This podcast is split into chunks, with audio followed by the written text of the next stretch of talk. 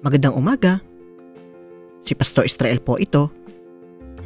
Ang atin pong devotion ngayong araw ay matatagpuan sa Colossus chapter 1 verse 13. Ganito po ang sinasabi.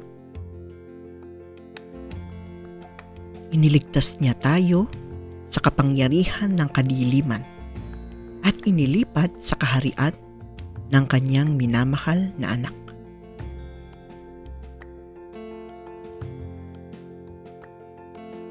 Sa talata pong ito, ipinapaliwanag ni Pablo sa mga mananampalataya sa Kolosas kung ano ang pangunahing layunin ng Diyos sa ating buhay. At ito po ay isang katotohanan na maaari din nating panghawakan. Hindi lamang po sa kasalukuyan, kundi panghabang panahon. Nais po ng Diyos na maligtas tayo mula sa kadiliman Nais niya na dalhin tayo sa kanyang dakilang kaharian. Ito ay ninanais niya dahil tayo ay itinuturing niya bilang minamahal na mga anak.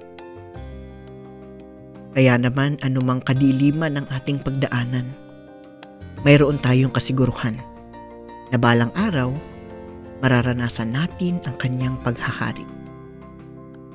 Hindi nais ng Diyos na tayo ay mapahamak dahil labis ang pag-ibig niya sa atin na kanyang mga anak. Panginoon, nananalig po kami na kahit pa mayroong kadiliman, mararanasan namin ang liwanag ng iyong paghahari. Nawa ay mamuhay nga kami bilang iyong mga anak. Amen.